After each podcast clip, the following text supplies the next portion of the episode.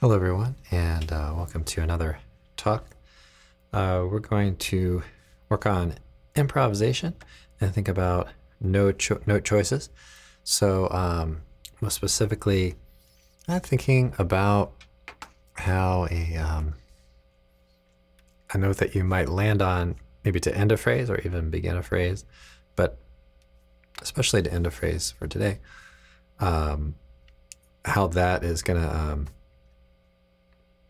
affect really the next phrase, because if you land on a dissonance, it kind of leaves you wanting something as a listener. So so then you can perpetuate that, maybe do like 3 dissonances in a row for landing and then create a consonance, or kind of back and forth, consonants and land on a consonance and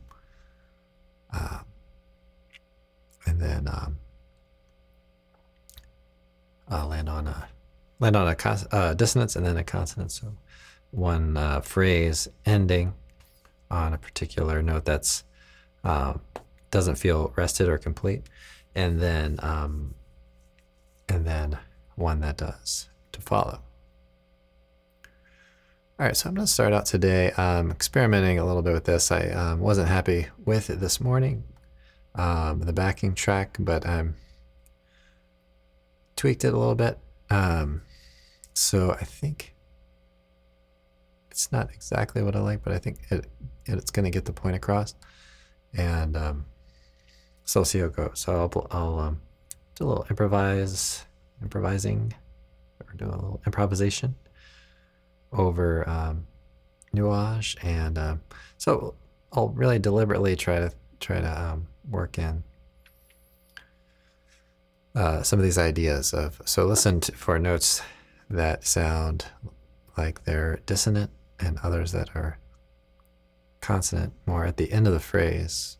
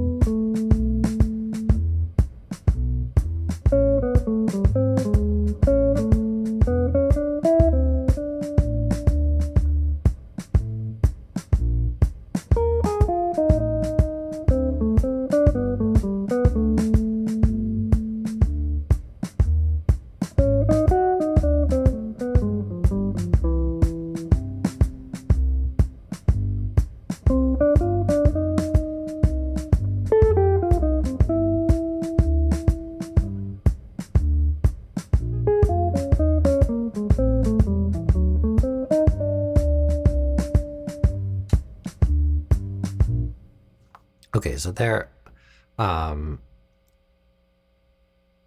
I pointed out there is the change from really kind of a mild dissonance on one phrase, and then playing the next phrase with a pretty consonant tone. So.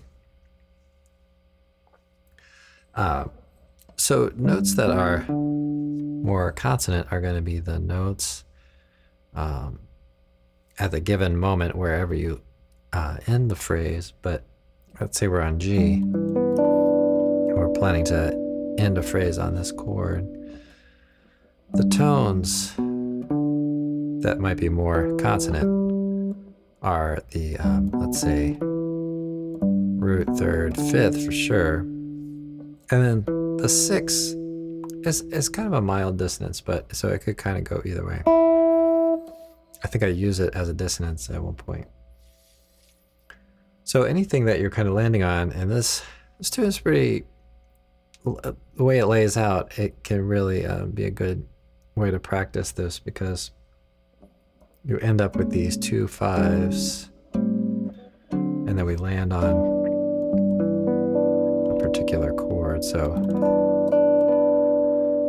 So then you could decide, okay, what note am I going to land on with that?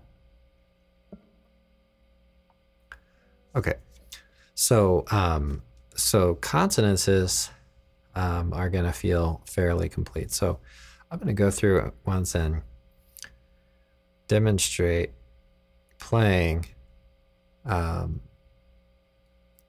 with mainly landing on the consonances, just to illustrate. So one time through the form.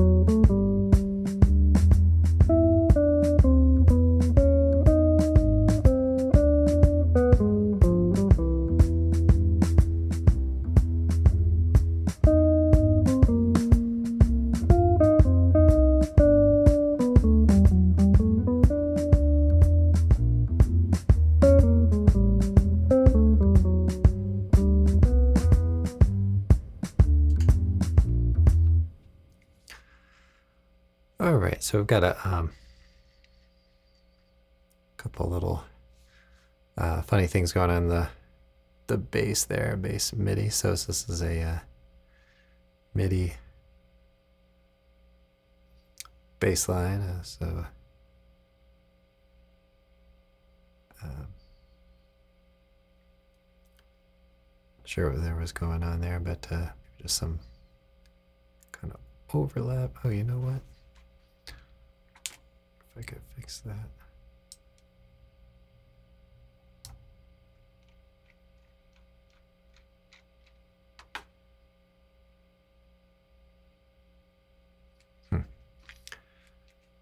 Well, anyway, I'll save that for a time. I might go back to the other.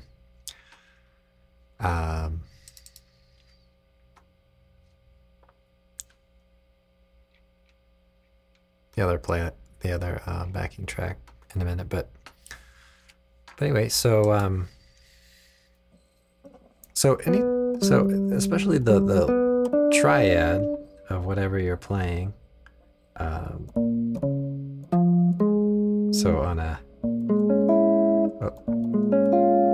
on the B flat, let's say B flat minor. Let me see if I can get some notes playing. Let's see how this sounds.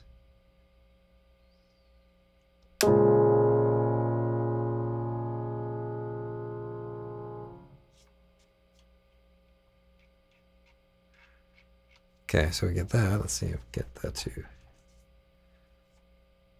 ring. Right, so those are going to be the tones that are consonant. Okay, and then other notes. Are going to be still in key, but are going to be a little more dissonant. So we make those choices. So let's go back to the G chord. And we'll think about G, and so we'll play, let's say G6 here.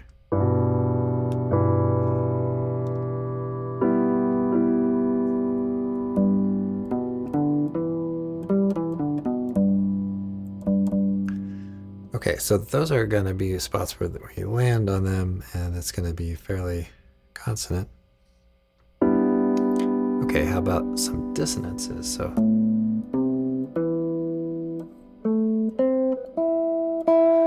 any of those moments, or those tones that are kind of in the key but a little outside of the sound. So kind of like an A minor triad. So you might try to choose one of those Three notes. Now that's a little interesting because we're kind of sharing. We're kind of saying that this E is in, is in both. So that's why I say, you know, the E is kind of a mild dissonance, you might say. But now if you think more in terms of the F sharp, so G major 7, okay, then we're thinking that. Okay, then that does give us a little separation between the A minor triad and the G major 7.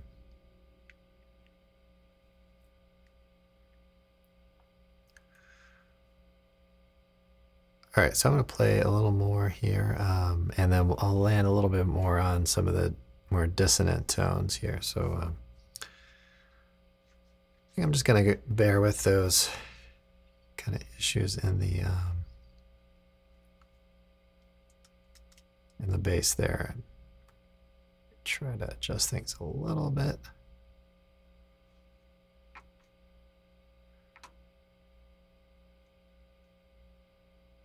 Just to see if I can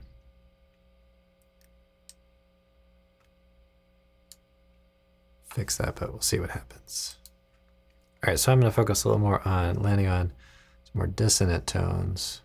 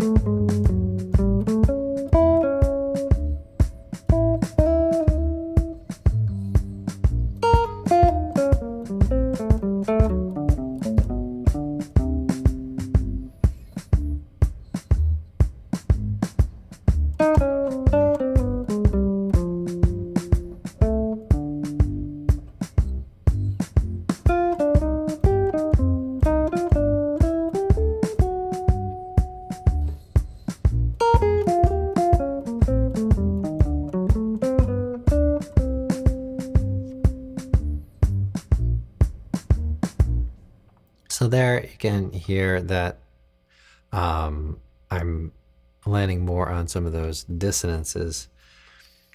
So the main thing is to try to develop some control and some awareness over what notes you're especially landing on and how it relates to the chord and kind of what kind of dissonance might be involved with that.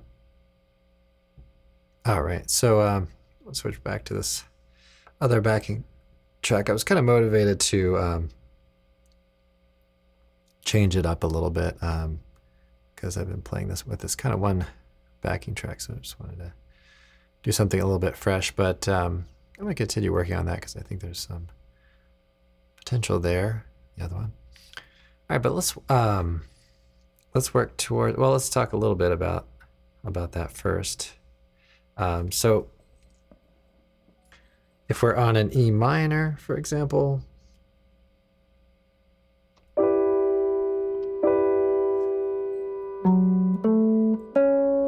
are going to be more dissonant kinds of tones. So you can really almost, you know, if you're trying to, you know, study this, you can think about a whole step above your root and create a triad that fits. So that would be like an F sharp minor triad.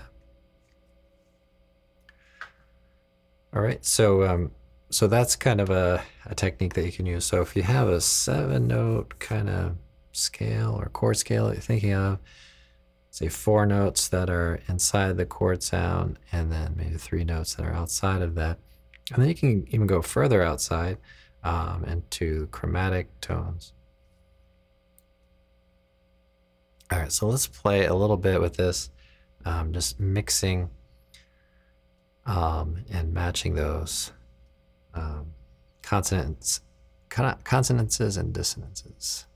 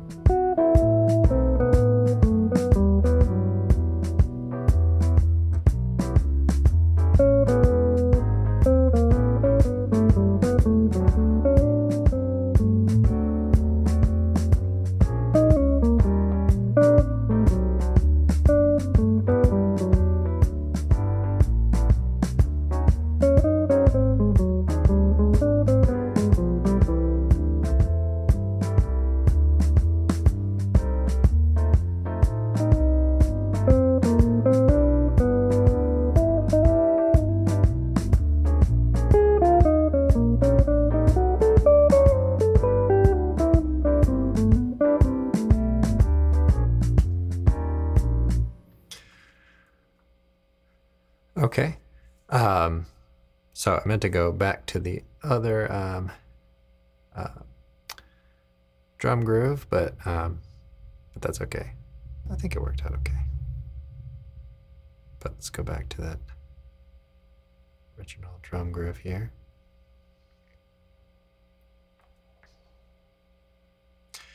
All right, so we take and pair some of the knowledge of playing inside. So you can try, play inside the changes, outline the changes, and then land on consonance or dissonance, rest for a period of time, and then begin a new phrase outlining chord changes, and then land on a consonance or a dissonance. So you can do a couple in a row of either.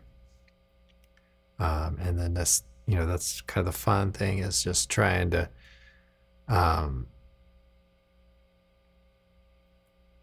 use consonance and dissonance to kind of create tension and release and working it back and forth.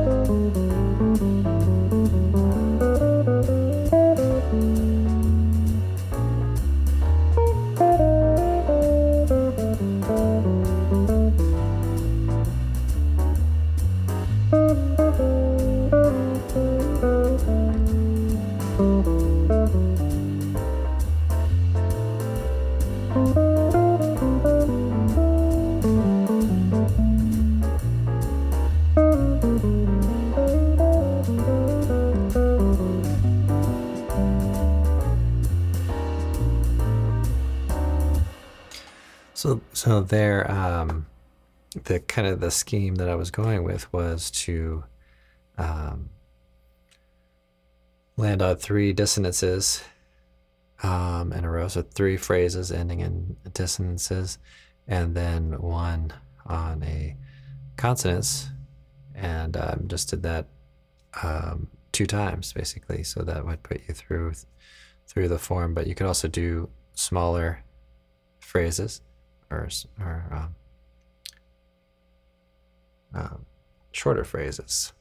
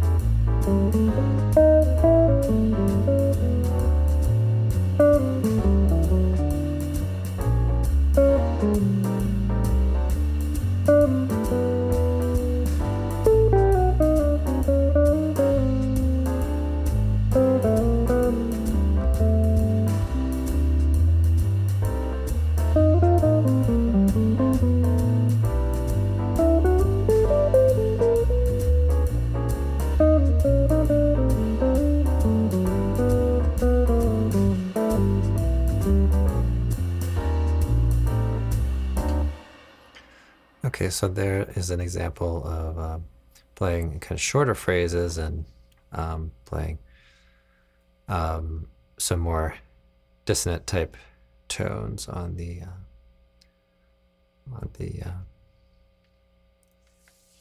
progression. So kind of thinking maybe 2-bar phrases. So you think 2-bar phrases and just doing kind of back and forth there. And then when you play, you could do a combination, do two bar phrases, 4-bar phrase, mix it up, try to play in different areas of the form. All right, so I think I'm gonna turn off the chords in the background, and I'll play around with maybe playing a little more freely without the kind of chord sound behind us.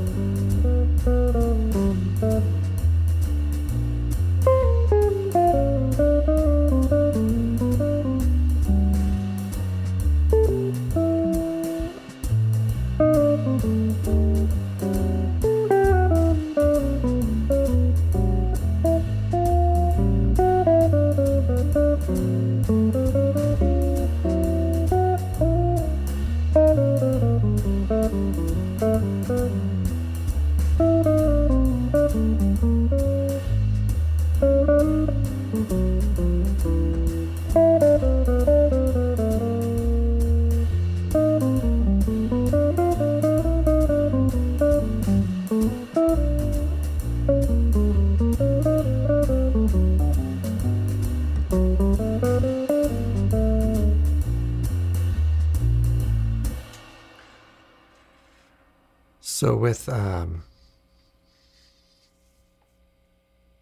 without the chords there, hearing those, it's kind of frees us up a little bit to play a little bit more freely, or maybe more adventurous. Although you can do it with the chords, just there, kind of superimposing, but having a human react to you is kind of the magic there, I guess, because you could say, okay, I can do this thing, and maybe this person will do this thing in reaction to that. But in this case, with the chords already kind of predetermined, or voicing is predetermined, then it's more like superimposing. So there's an amount of dissonance going on there.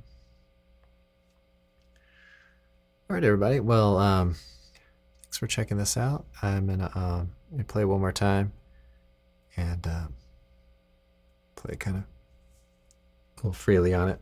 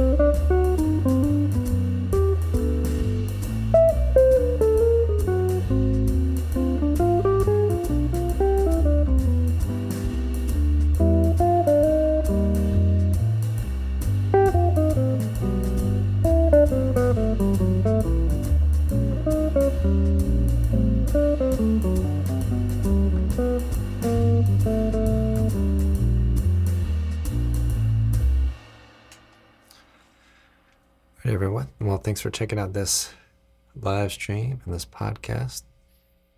I hope everybody has a really great day today and really good practice sessions. And I will see you all in the next one.